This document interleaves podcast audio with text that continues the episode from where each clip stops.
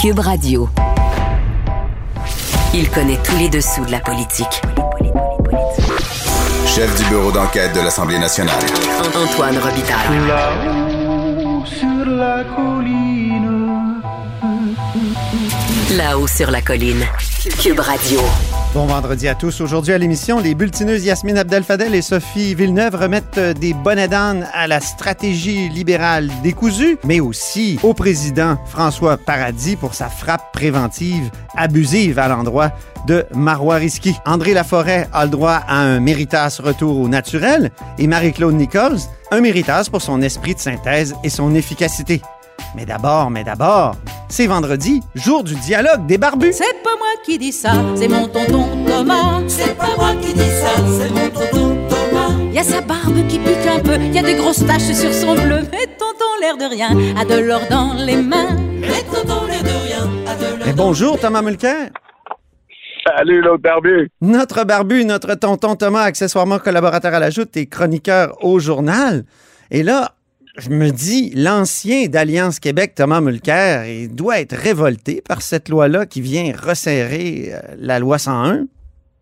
Ben, ça doit être la partie de moi qui a travaillé plus longtemps au Conseil de la langue française que chez Alliance Québec qui a lu cette loi-là. Parce que, un, je le trouve très équilibré. Deux, je le trouve vraiment astucieuse. Euh, honnêtement, Legault ne cesse d'étonner par sa capacité de voir très loin dans le jeu, Oui. comme un, un joueur d'échecs euh, qui pense pas à, à ce qui va se passer dans un ou deux euh, mouvements de pièces. euh, il, il pense sept, huit morceaux plus loin. Et là-dessus, oh boy, je pense qu'il vient de jouer un méchant tour à Justin Trudeau qui va avoir maille à partir avec cette demande formelle de changement constitutionnel qui ne saura tarder. Mais je te corrige. Euh, non, non, non, non, je te Ouais. corrige. C'est pas une demande. C'est le, c'est c'est vraiment le Québec qui va dans le Google Doc de la Constitution, Ouais. qui va modifier lui-même une partie, Ouais. même ajouter deux, deux articles à la loi constitutionnelle de 1867. Oui, ce qu'on appelait euh, jadis la- l'acte de l'Amérique du Nord britannique. Ben oui, mais mon, mon cher autre barbu, Oui. je pourrais bien écrire un article dans le Journal de Montréal dans lequel j'annonce que je suis le pape, mais ce ne sera pas nécessairement le cas. Et M. Legault et les gens autour de lui et Trudeau et compagnie savent parfaitement bien que Legault doit suivre la même démarche que, que ce qui a été suivi par Lucien Bouchard lorsqu'on a changé nos commissions scolaires confessionnelles, c'est-à-dire à base de religion, en commission scolaire linguistique. Mais ce qui est fort intéressant, et c'est là où c'est astucieux et franchement futé, c'est que ce modèle-là n'exige pas, contrairement à Mitch et à Charlottetown, ça n'exige pas l'accord des autres provinces ni un référendum. Oui, parce que c'est l'article chercher. 45 de la Ouais. loi constitutionnelle de 82 qu'on utilise pour modifier l'autre partie de la Constitution, Ben oui. 67. Alors donc, ça doit passer, comme ça a été le cas pour les commissions scolaires, ça doit passer à- au Parlement, c'est-à-dire Chambre des communes et Sénat. J'oublierai jamais, non, Antoine, ben non. la fameuse phrase à l'époque, parce que j'étais à la l'Assemblée nationale, c'est moi qui ai donné l'accord et le, le discours où l'opposition officielle libérale était d'accord avec ce changement-là. Et euh, je me souviendrai toujours de Lucien Bouchard avec le- la bague- les baguettes en l'air, avec son index, en train de dire et que ces êtres mythiques, les sénateurs, n'essaient pas de mettre le nez là-dedans. C'était un avertissement. Il était quasiment en train de les traiter de gnomes de jardin. Et il a dit, c'est ça qu'on va faire. On utilise votre charte des droits. C'est prévu. C'est notre constitution québécoise, puis on va la changer. Donc, oui, si tu lis Mais ça, c'est une modification bilatérale. Excuse-moi, là. je- c'est une modification bilatérale, les commissions scolaires, alors que ce que veut faire euh, avec euh, le projet de loi 96 le gouvernement, c'est une modification unilatérale. Euh, c'est comme, Non, c'est comme non, d'abolir. Non, mais c'est comme d'abolir le, abolir le Conseil législatif en 1968. Non, c'est pas ça. Non, c'est pas ça parce que c'est impossible ce que tu es en train de dire là et ils le savent. Non, ils n'ont pas changé l'acte de l'Amérique du Nord britannique et ils ont pris la peine hier d'écrire à tous les premiers ministres des autres provinces pour leur avertir de leur démarche et c'est bien compris et autant autour de Legault qu'autour de Trudeau que ça va exiger si ça va devenir réalité. Et c'est là où c'est astucieux parce que ça met une pression énorme sur Trudeau. Pense à ça une seconde. Ben oui. C'est quelle sorte de journée Trudeau a eu hier? On parle des hauts et des bas de la politique, mais en dans d'une journée, il apprend que dans le fameux dossier We Charity, il est blanchi par le commissaire à l'éthique. Yes, on ouvre une bouteille de champagne. Quelques heures plus tard, schling, le projet de loi Hmm. de Legault dit, par ailleurs, on change l'acte de l'Amérique du Nord britannique. Mais euh, soyons clairs, euh, Legault n'a pas la prétention d'avoir, avec une loi de l'Assemblée nationale, mais changé l'acte de l'Amérique du Nord. Attends, attends, attends, attends, on va, on va mettre ça au clair. L'article 45 de la Constitution dit qu'une législature a compétence exclusive pour modifier la Constitution de sa province. Donc là, c'est ce que le Québec fait. C'est pas du tout comme les, les, euh, les commissions scolaires. C'est plutôt comme l'abolition du Conseil législatif en 68. Non, ça, ça- ça ne peut pas marcher. Si c'est ça le but, Compétence Euh, exclusive, c'est écrit noir sur blanc. Oui, mais évidemment, dans un pays qui a dans la même constitution deux langues officielles, on peut pas dire que c'est de la compétence exclusive du Québec. Et s'il essayait ça, Legault perdrait toute la traction, toute l'adhésion de la mar- démarche serait automatiquement perdue parce que ce serait un, fait accompli, alors Mais- que ça ne l'est pas. OK, OK. Alors, il y a deux modifications. Celle sur la nation, puis celle sur la Ouais. langue. Donc, toi, tu dis que la langue, ça passe pas. Ben oui, mais celle sur la nation non plus, évidemment. Mais c'est- là où c'est une démarche astucieuse de la part de, Legault.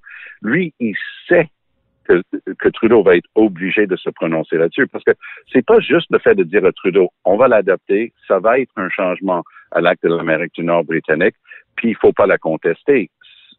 Ça tourne dans le vide, ce truc-là. Ce qui, est, ce qui est brillant dans la démarche de Legault, c'est qu'il il- il annonce qu'il le fait, mais pour que ça devienne réalité, il, faut, il va falloir évidemment que ça fasse la même chose que les commissions scolaires. C'est c'est pas vrai que c'est plus du ressort exclusif du Québec que les commissions scolaires. Les commissions scolaires étaient bel et bien écrites, prévues au terme de l'article 133 de, de la même euh, acte de la même du Nord britannique et ainsi de suite. Mais ici, ça perdrait tout son effet politique si le gars disait ah ben le tour est joué. En fait, la Constitution canadienne est tellement bonne que ça prend juste deux articles, à deux paragraphes à l'article 159 de- du projet de loi 96, puis le tour est joué. Je sais que c'est écrit comme ça, mais ça ne peut pas avoir cet effet-là, pas plus que un article que j'écris dans le Journal de Montréal où j'annonce que je suis devenu le pape.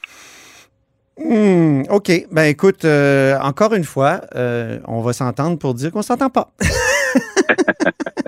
Ouais, Euh, mais euh, je, je pense que je, je pense qu'effectivement, ta version enlèverait une partie de ce qu'il mérite d'être- reconnu pour avoir fait hier, c'est-à-dire d'avoir posé un geste qui va être excessivement difficile pour Trudeau, parce que tu peux imaginer comment ça va être difficile pour lui d'accepter ça. Euh, si ça devient aussi simple que ça, pourquoi est-ce que, par exemple, euh, l'Alberta peut pas poser un geste similaire demain pour quelque chose qui considère faire partie de sa constitution, euh, les, les richesses naturelles, et pourquoi pas le, non, non, ça, c'est, non, ça, c'est constitutionnaliser les richesses naturelles. Ça, c'est Ben déjà, oui, mais c'est tout- déjà fait. Mais tout le reste, tu penses pas que deux langues officielles, que c'est constitutionnalisé, tu penses pas que toutes les références du Canada comme pays, comme nation, c'est constitutionnalisé. Je sais pas, on parle pas de pays, de nation dans, dans la Constitution, on parle de dominion. En fait, dans les documents constitutionnels, une des premières références à des nations, c'est intéressant de, de noter, c'est dans la pro- proclamation royale de 1763 euh, qui a mis fin à la guerre dont a fait partie la, la fameuse bataille des plaines d'Abraham. Et ça, dans ce document-là, Antoine, c'est intéressant, on parle pas de tribus euh, ni de bandes euh, pour Mhm. les Indiens, on parle des nations. Alors ça, c'est la première fois qu'on utilise le mot nation, c'est à l'égard des Premières Nations. Et donc, ça fait partie de ce qui a foiré dans Meach et dans Charlottetown, c'est que chaque fois qu'on dit, bon, on va ouvrir pour accommoder la réalité du fait que le Québec est différent et mérite et doit avoir cette reconnaissance pour occuper son espace constitutionnel, euh, là, on, on a des gens qui lèvent la main et disent, ben, en fait, euh, les droits des femmes sont pas assez clairement euh, assises dans, dans la charte, on, on, va les clarifier. Les Premières Nations vont lever la main, on dit on a eu des problèmes avec certaines interprétations juridiques, on veut clarifier. Donc, dès que tu commences ce jeu-là, c'est extrêmement difficile. C'est là où ça devient mm-hmm. très problématique pour M. Trudeau. Mais ce que je retiens, donc, c'est le titre, au fond, de ton de ton texte de ce matin, la grande manœuvre de François Legault. C'est une très grande manœuvre. C'est ça qui est... C'est une très grande manœuvre. Politiquement, c'est une des plus, brillantes manœuvres politiques que j'ai vues. Si c'était juste pour se, se, hisser les épaules et dire, ben ça y est, le job est fait, on a changé euh, la Constitution canadienne avec l'article 159 de la loi de Jean Barrette, euh, ça enlèverait un peu le mérite de, tout ce qu'il y a eu comme réflexion là-dedans. C'est pas vrai que quand on va aller euh, à la faculté de droit de l'Université de Montréal acheter un livre qui, contient toutes les, tous les changements constitutionnels et tous les livres de la Constitution, on va pas trouver les deux articles de la loi de, de la loi 96. Ben c'est parfait, Tom. Merci beaucoup. Puis euh, très bonne fin de semaine à toi. Au plaisir. À la semaine prochaine. À, la semaine prochaine. Salut, bye.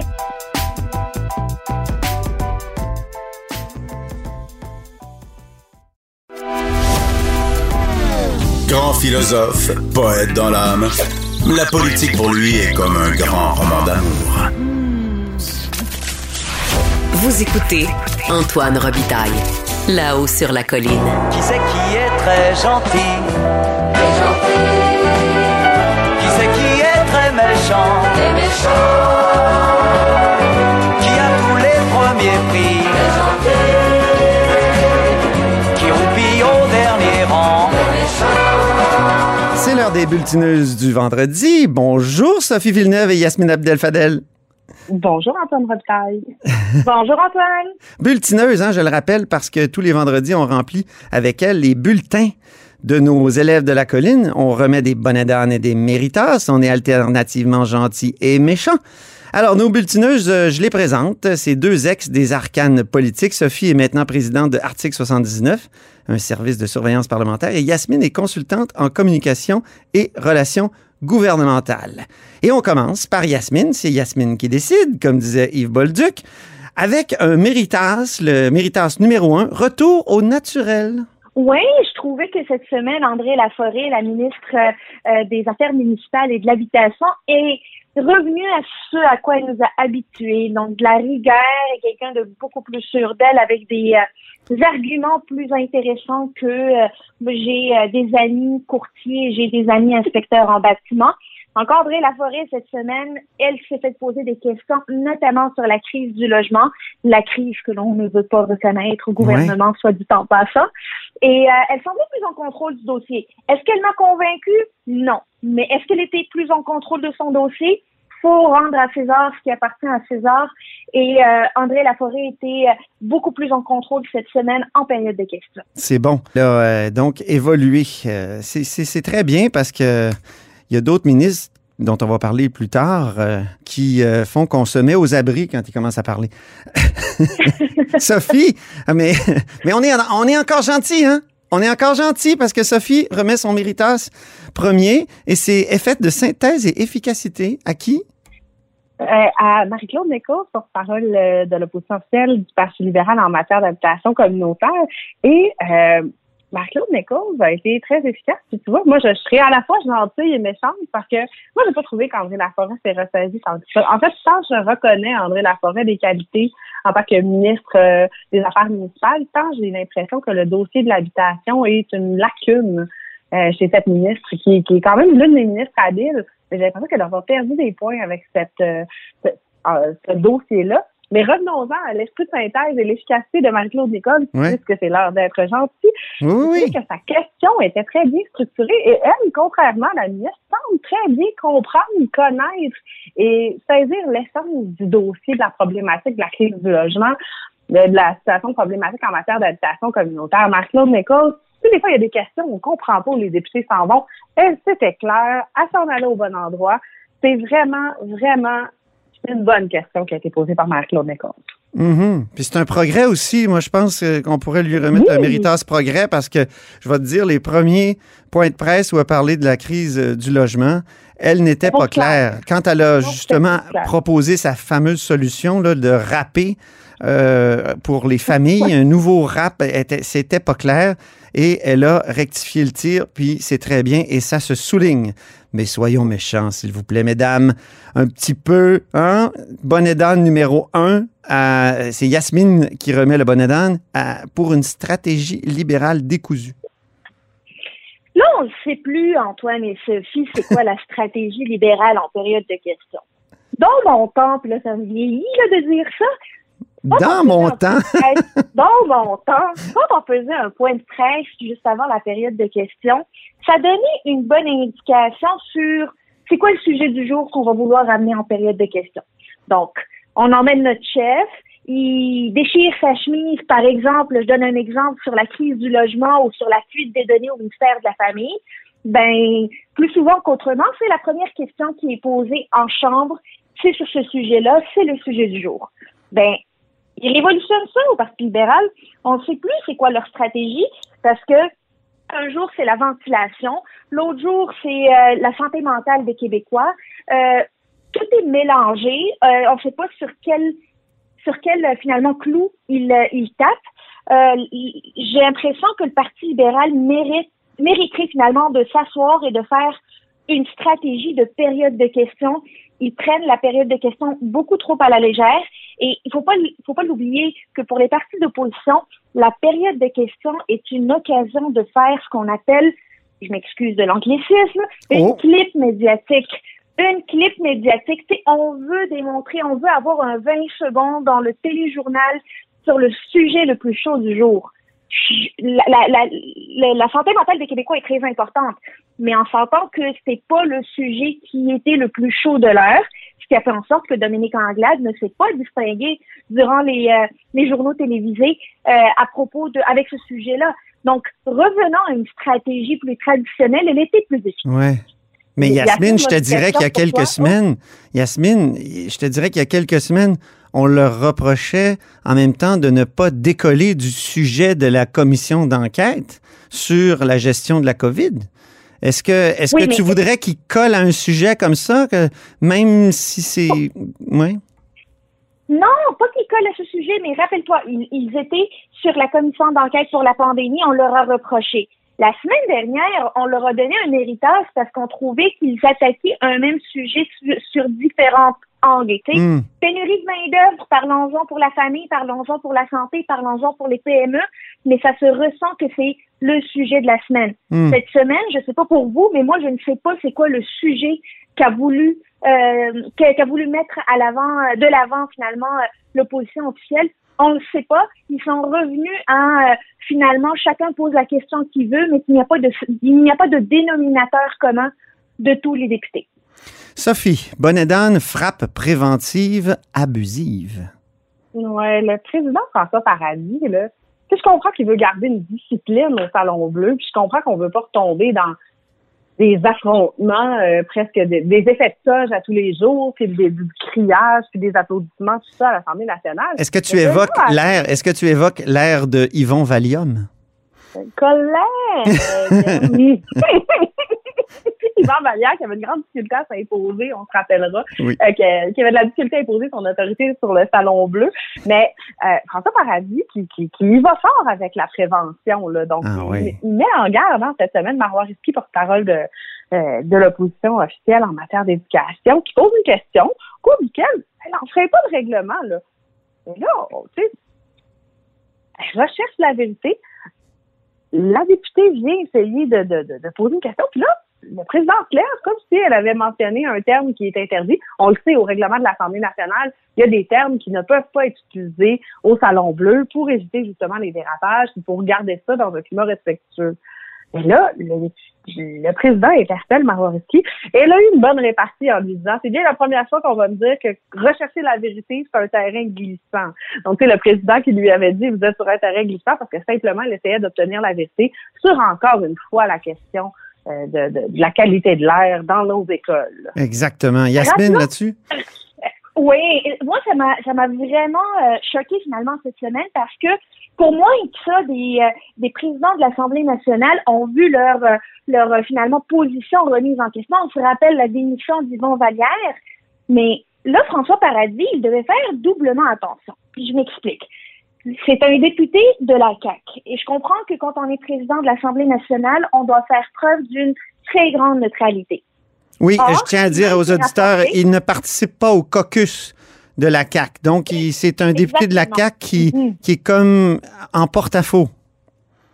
Mais ce qui est particulier, c'est que cette trappe préventive, est ce qu'on m'a rapporté euh, sur les coulisses qu'on voit pas finalement à la caméra, nous qui regardons de loin, Ouais. c'est que pendant que Marois Risky posait sa question, Simon Jolin Barrette, leader du gouvernement, disait au président Lève-toi, lève-toi.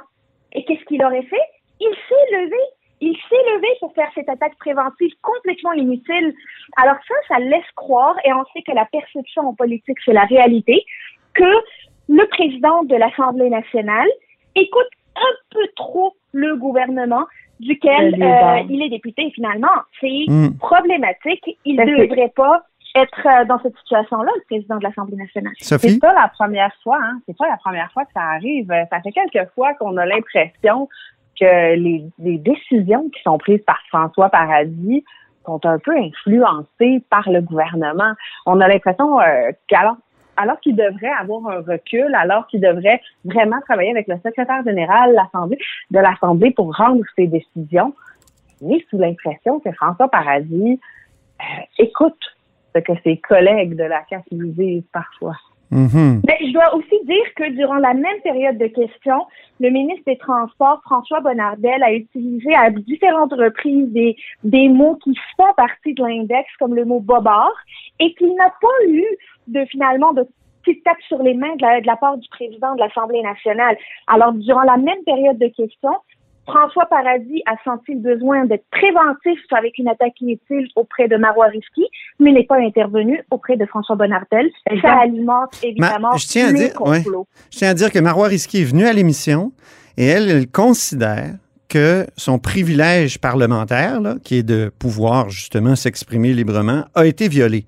Et souvent, on, vous le savez, vous qui avez été euh, dans les arcanes politiques, on soulève une question de privilège. Et ça, il y a eu des tensions chez les libéraux, clairement, parce qu'André Fortin, le leader libéral, a décidé de ne pas soulever de questions de privilège et a dit ah il était sur la limite. Mais Marois, c'était pas la position de Marois Risky. Je souligne que Marois Risky, on ne l'a pas revu à la période de questions euh, de la semaine. C'était vraiment préventif abusif, disons-le comme ça. Oui, et peut-être euh, que ça a suscité des tensions chez les libéraux aussi. En tout cas, c'est une hypothèse. Méritas, redevenons gentils. Justement, redevenons gentils. Euh, boycott du mercredi, Yasmine, à qui tu remets ce Méritas? Ben, on redevient gentil parce que d'autres ont été méchants. en fait, je, je remets le, le Méritas boycott de la semaine à tous les chefs des oppositions Oh! euh, à l'Assemblée nationale.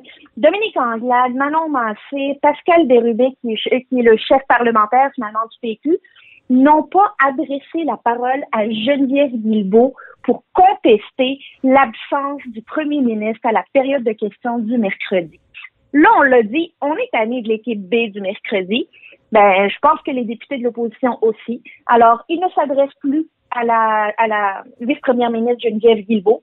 Les chefs d'opposition ne posent plus de questions. Puis on, on enchaîne directement avec les questions des députés et des critiques des différents dossiers. Mhm. Euh, moi, je suis d'accord avec ça. Geneviève Guilbeault, euh, je pense qu'il est temps là de, de, de se remettre en selle. là, de se, le premier ministre, là, le mercredi, il doit être là. Il doit venir répondre aux questions.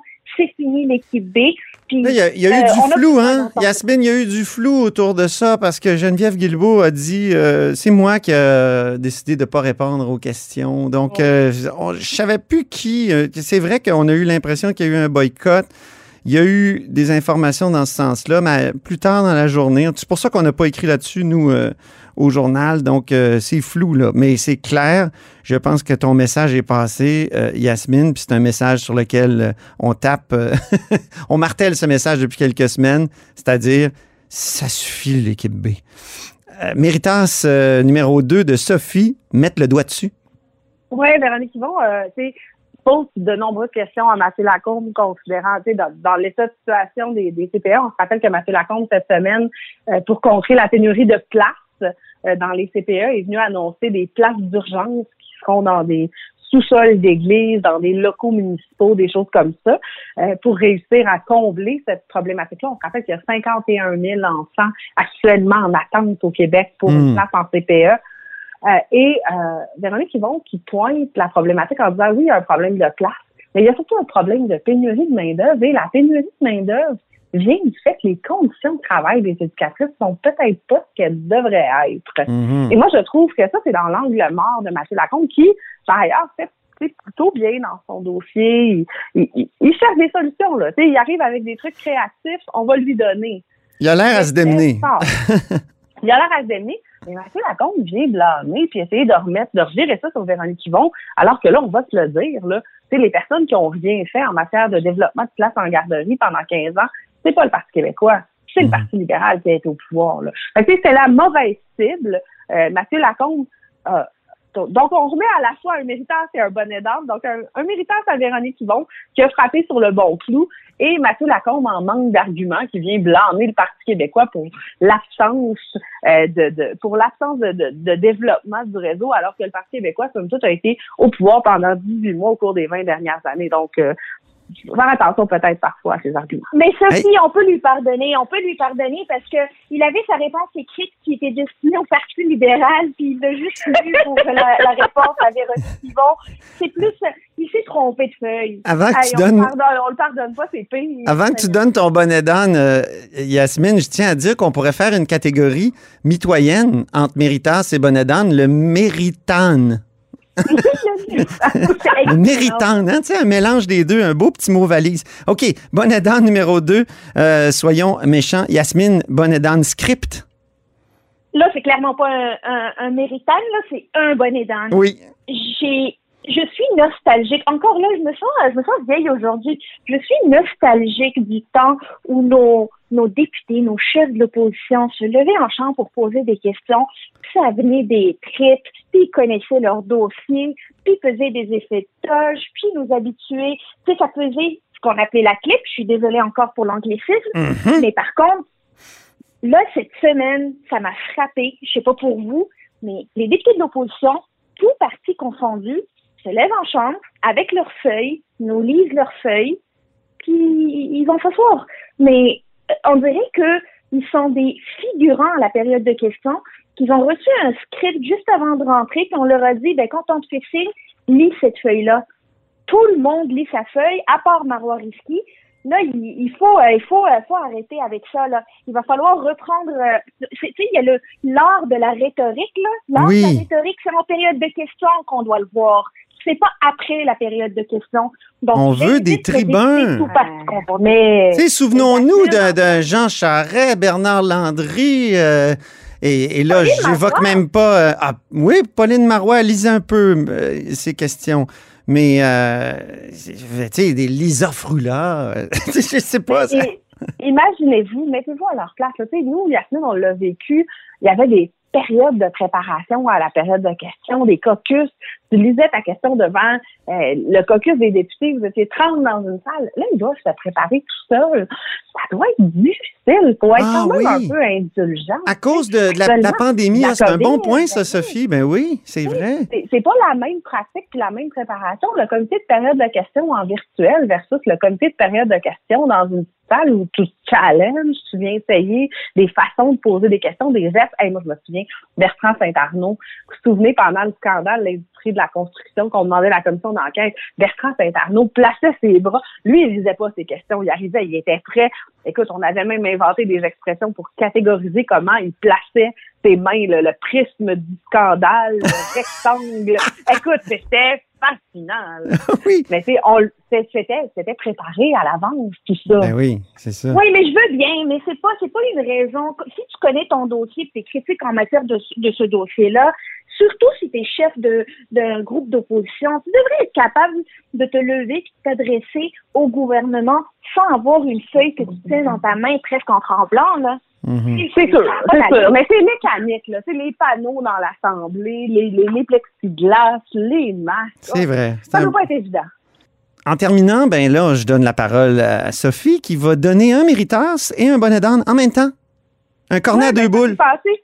Ça s'est passé en même temps. Écoute, tu sais, autant Émilie Lessard-Terrien, députée de Rouen-Noranda, de Québec solidaire, euh, Rouen-Noranda-Témiscamingue, euh, a été euh, efficace et pertinente quand elle a dit cette semaine à Pierre Dufour euh, relativement à l'expropriation, à l'exportation, pardon, pas l'expropriation, l'exportation du bois et le prix du bois, qu'il fallait qu'il mette ses culottes de nationaliste. J'ai Mm. beaucoup aimé son expression à elle, mais en contrepartie, le ministre Pierre Dufour, bon, on appelait ça un bonnet d'or nos abris. Pierre Dufour, ça n'a pas de bon sens. À chaque fois qu'il se lève, on est terrorisé. Mais là, il est venu répondre, ça semble faire la sourde d'oreille par ma collègue. Mais Ah oui. Quelle structure de phrase! C'est le Laurent Lessard euh, de la CAQ. Mais comment peut-il aussi mal s'exprimer et être aussi confus? Je veux dire, euh, Emily lui a répondu, Emily Desanterier lui a répondu, le ministre est très bon dans les caricatures grossières. Moi, j'ajouterais à ça les caricatures grossières et incompréhensibles. Je veux dire, quand il se lève et qu'il parle, on comprend rien. Yasmine, un mot Hey, là-dessus? mais moi, je voudrais pas, je voudrais pas que Pierre Dufour débat du Conseil euh, des ministres parce que honnêtement, il est, il est très amusant à voir en période de questions. Là. Il met la vie dans cette période de questions-là. Si je l'écoute puis je, je la regarde pas visuellement, ben dès que Pierre Dufour a la parole, croyez-moi que je me branche puis je regarde ça aller, je sors le, le maïs soufflé et euh, c'est un beau spectacle. Merci Pierre Dufour de nous faire rire et de nous faire stresser avant de répondre parce qu'on sait pas vers quel quel quel euh, côté de, de On lui a donné? quelle réponse, quelle nouvelle expression on allait apprendre. On, a lui a- on lui a d'ailleurs donné un bonnet d'âne permanent. Il est, il est comme Ah, dans notre panthéon. Il est comme dans notre panthéon des bonnets d'âne. Merci beaucoup, les bulletineuses. Je suis contente. Et c'est tout pour La Haut sur la Colline pour cette semaine. Merci beaucoup d'avoir été des nôtres. N'hésitez surtout pas à diffuser vos segments préférés sur vos réseaux. Et je vous dis à lundi.